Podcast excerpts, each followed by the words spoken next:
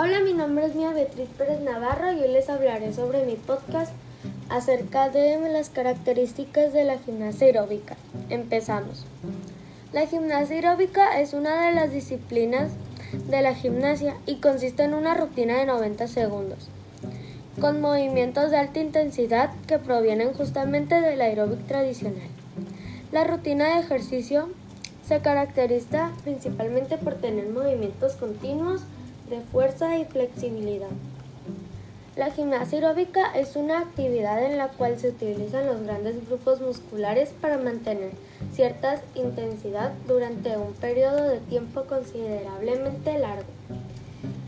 Por eso los movimientos característicos de la gimnasia aeróbica suelen ser combinados con coreografías de brazos y piernas con alta intensidad. Esto ha sido todo por mi parte, gracias por escucharme.